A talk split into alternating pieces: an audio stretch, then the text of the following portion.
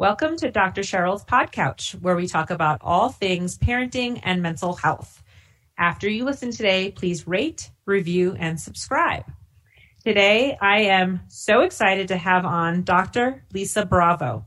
She is known as the Teen Whisperer and is a highly acclaimed psychotherapist, speaker, author, and teacher. She holds a doctoral degree in behavioral health and maintains a private practice in Scottsdale, Arizona. She is an expert in family dynamics and adolescent behavior. Dr. Bravo also spends time training the next generation of counselors, most recently through the graduate counseling program at Arizona State University. She is a regular consultant to various media and news outlets academic institutions, and behavioral health organizations around the country. Dr. Bravo is the author of The Bravo Effect, which is about raising extreme teens. The book is out now. Welcome, Dr. Bravo. Thank you so much for having me. I'm happy Absolutely. to be here. I am so excited to talk to you about this book. I have to say, I just finished it this morning and um, it's excellent and really nicely laid out and has great information. I really think this is a much needed handbook for any parent who either is going to have a teenager or has teenagers. So I want to start off with this poem that I think you wrote called See Me Anyway, which I love. I love it so much. So can you tell us about that and how did that come to be? the poem is really about sort of the dynamic that happens between parents and teenagers, that push and pull that happens, and the chaos sort of that ensues when you have a teenager who's going through difficulties and you're trying to navigate together how to parent this.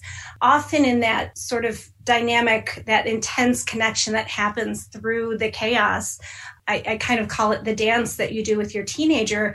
There's often this fear I think that teenagers have about if I'm not going through this chaos with my parent, am I still going to be seen? Am I still going to have a connection? So I don't think it's a conscious thing. I think it's more in terms of the dynamic that evolves between a parent and child. But often what I've seen in my practice and with teenagers is that they, they really have a hard time letting go of that dynamic because that's when they get the most intense connection. So the, the poem was really written on the heels of a really rough day in the office, having seen several teenagers and several burned out parents who were just tired of all of this behavior already and they just want everything to be back to normal. And I just started thinking about you know there really is no normal when you're a teenager it's it's a constantly shifting uh, dynamic that needs to be addressed in a much different way. And I was just really inspired that night and just took pen to paper and, and wrote the poem.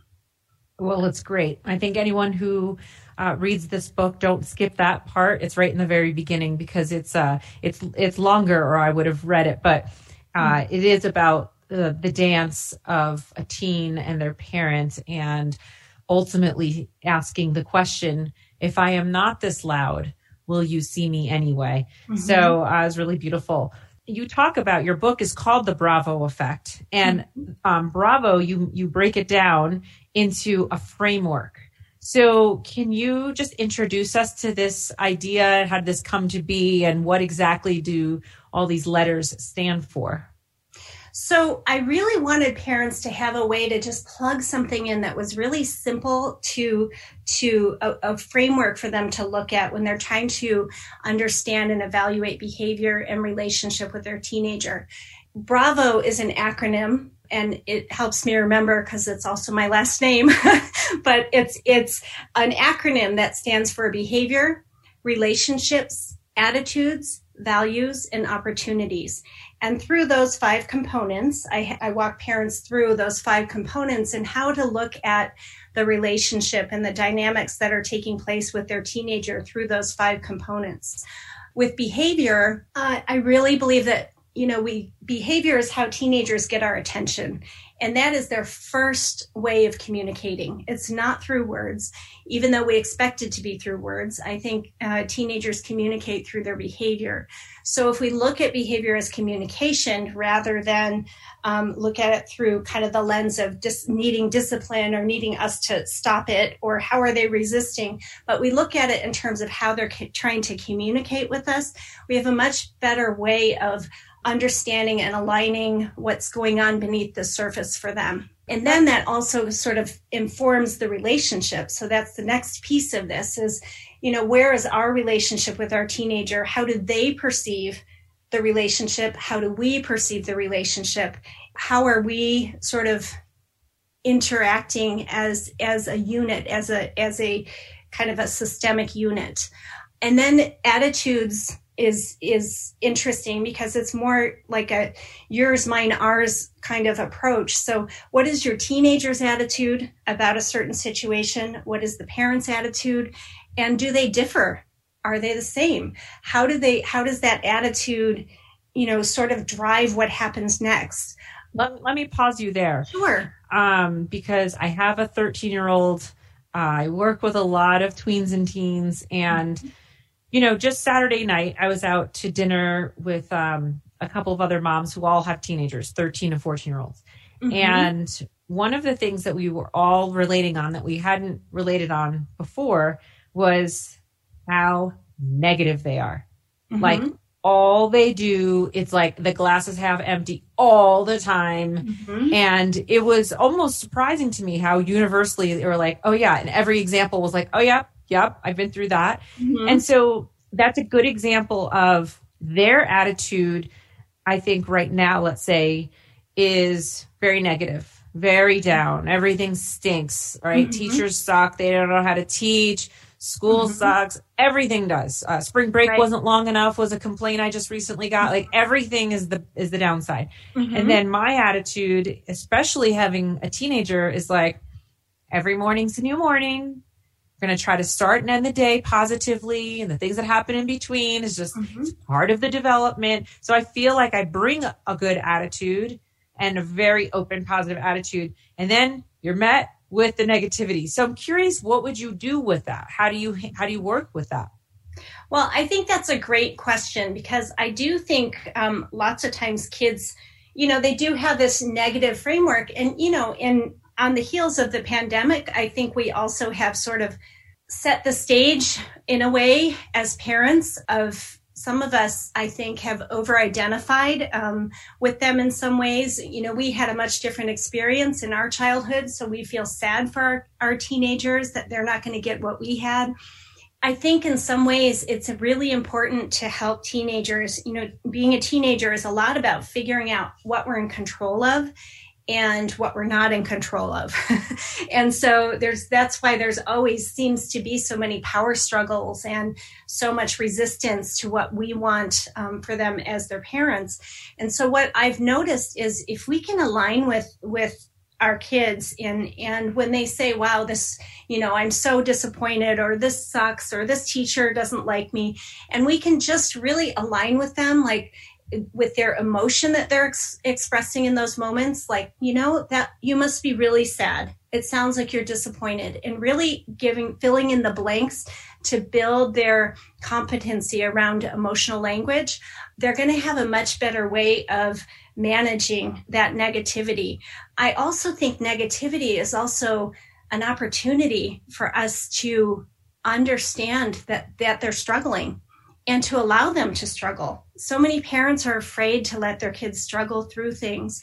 The problem with that is eventually, you know, that's how we build resiliency. That's how we build emotional muscle around things. So if we don't learn how to struggle healthy in a healthy way, it's very difficult for teenagers as they get older to get through things as they meet challenges. So sometimes when they're negative, I think it's okay to just say, you know what? I can hear that you're really feeling miserable right now and you're really sad that this didn't work out for you.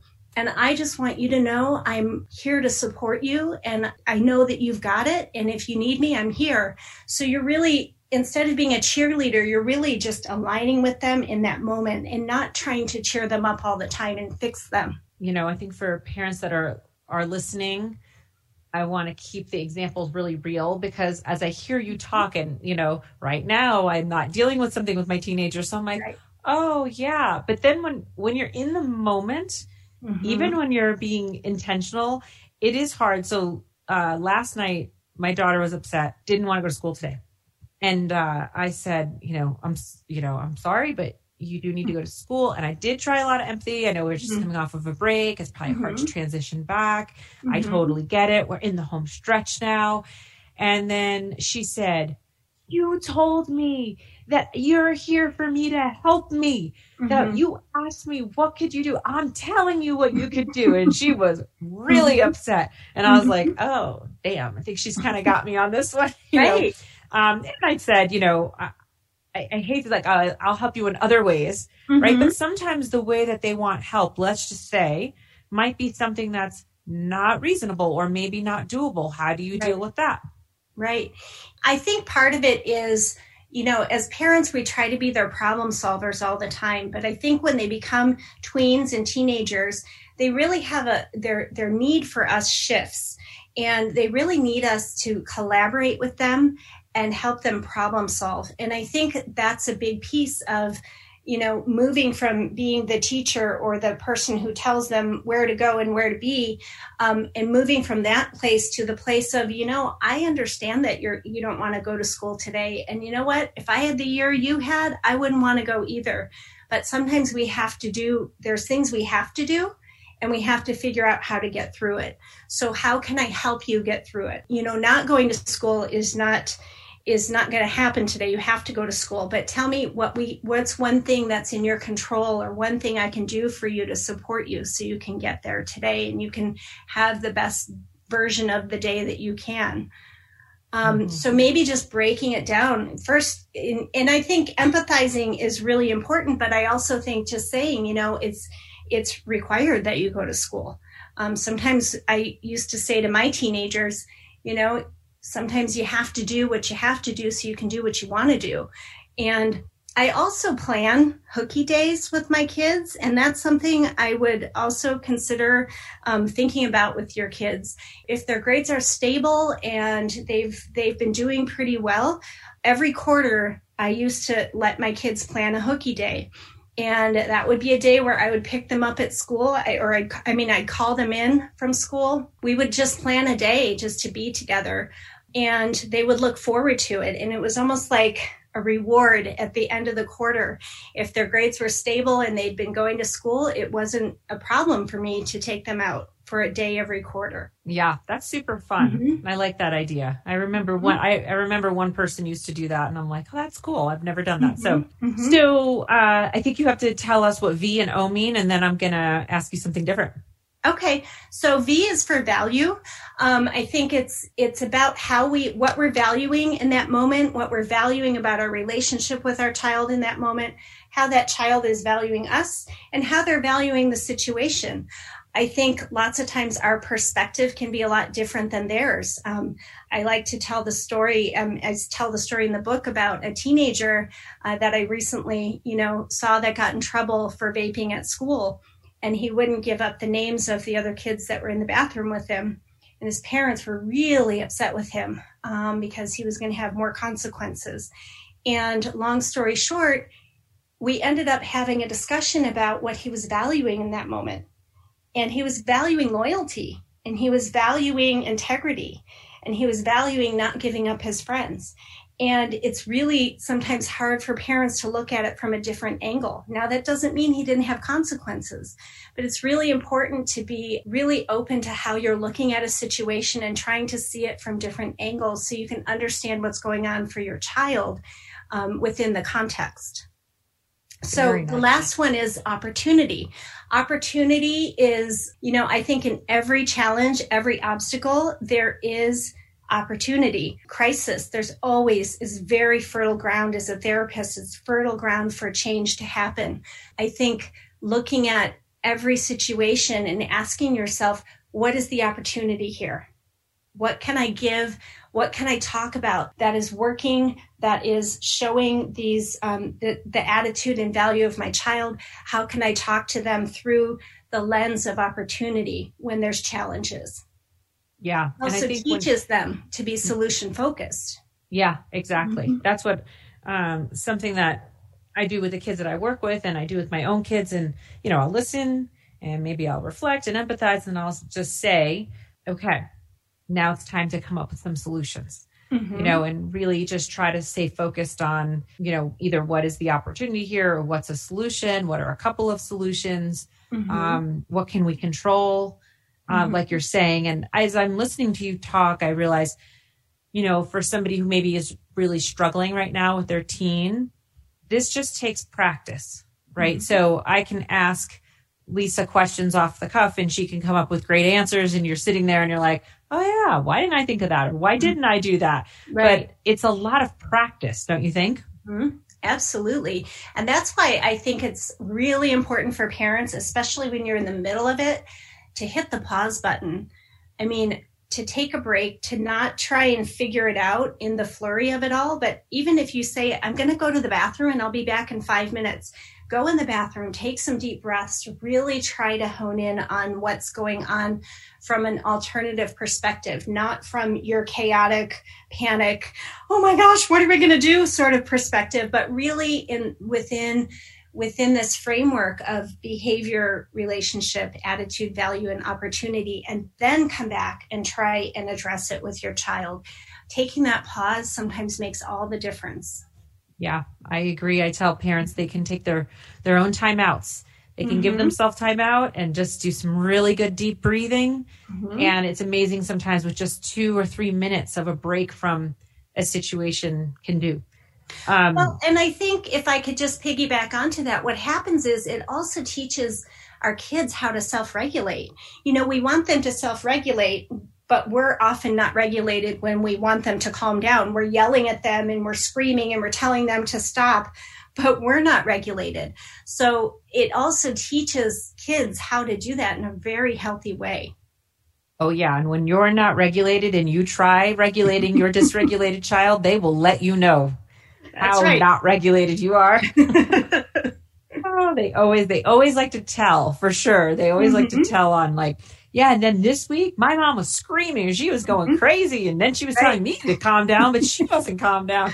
Right. Um, so they definitely pay attention. So mm-hmm. you talk in your book about that you say some version to the parents that you work with of don't worry, nothing is going to get better. I promise. You know, I started sort of laughing and then I read what you were writing about and I thought it was, uh, an interesting way to remind parents. So tell me, tell us what you mean by that. Well, I often have parents uh, that come into my office and they're very um, attached to being right and they're very attached to their way of parenting and that you know, they need to just respect me. This, these are the rules of the house. This is what they need to do. And then they sort of want to hand their child over and sort of like they want me to teach them like you would send a child to a teenager to puppy school.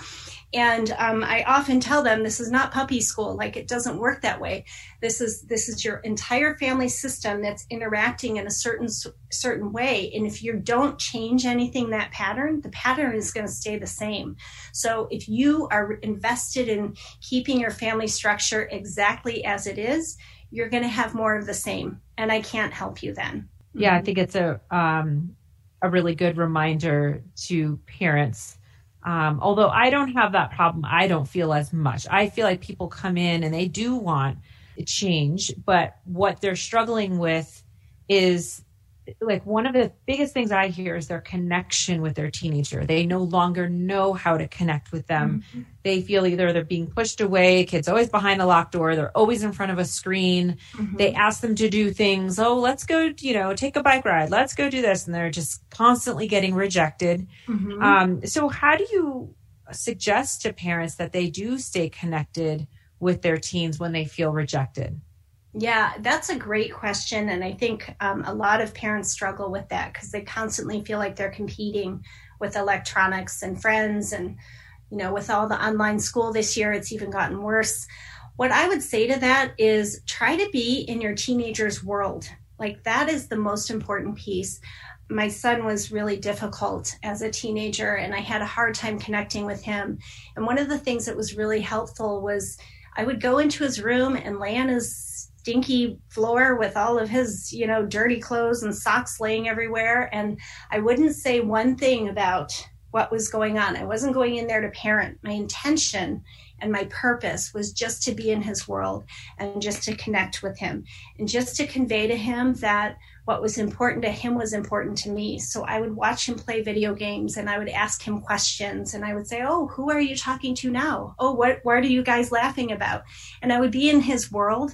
Um, it's different when you come in and say why is your room such a mess? You're not supposed to be eating in here. What is going on? You know it, they brace for that because that's that's parenting. That's the intention of parenting. But if you're coming in with the intention of connection it's a much different it's a much different purpose. The other time, I think parents, you know, lament so much about having to cart their kids back and forth to sports and school, but that is a great opportunity for you to connect because they are at your disposal. There's no hiding. I have lots of parents where I, I just recommend that nobody uses electronics on that drive to school or the or the ride home and even if you have to put them in the trunk to begin with, you might get some resistance initially, but that can become the time, not the time when you talk about the grades and you talk about what chores they didn't do, but the time where you really use to connect and understand what's going on in their world um, and ask them really important questions about who they are and really try to get to know them during those times.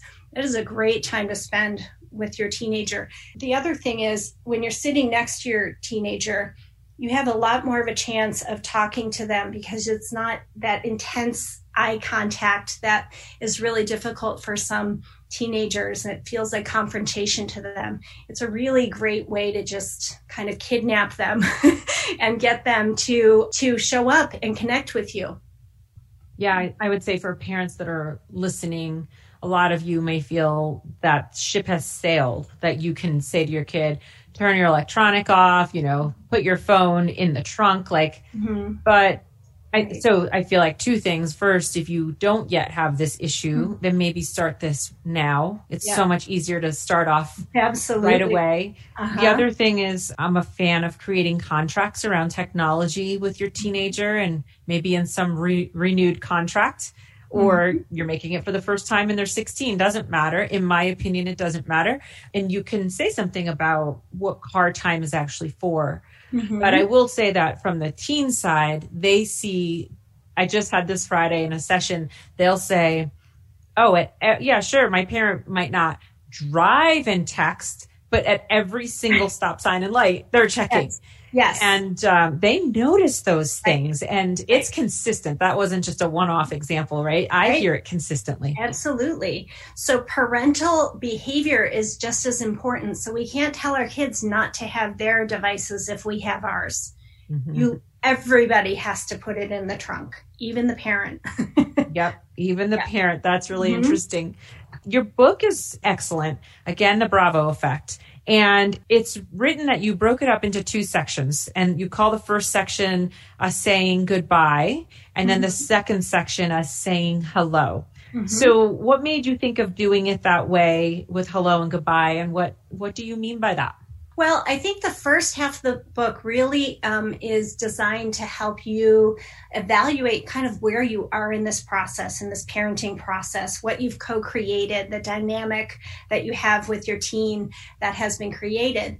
And I think in that first half, I talk a lot about understanding, you know, when behavior is um, just kind of normal teenage developmental behavior and when it is outside of that realm of what's normal or typical, when it's risk taking, when um, it's time to seek professional help, when it's time to um, to get some other ears, you know, um, to talk to other people about what's going on because um, I think it's really difficult for it's it's such a this developmental stage is so important because it sets our teenagers up for their adult life but it's also there's so many pitfalls and trapdoors that can happen during that time that it's really important to know kind of where you're at where your teenager is at and have a lot of self-awareness around what's going on in your relationship.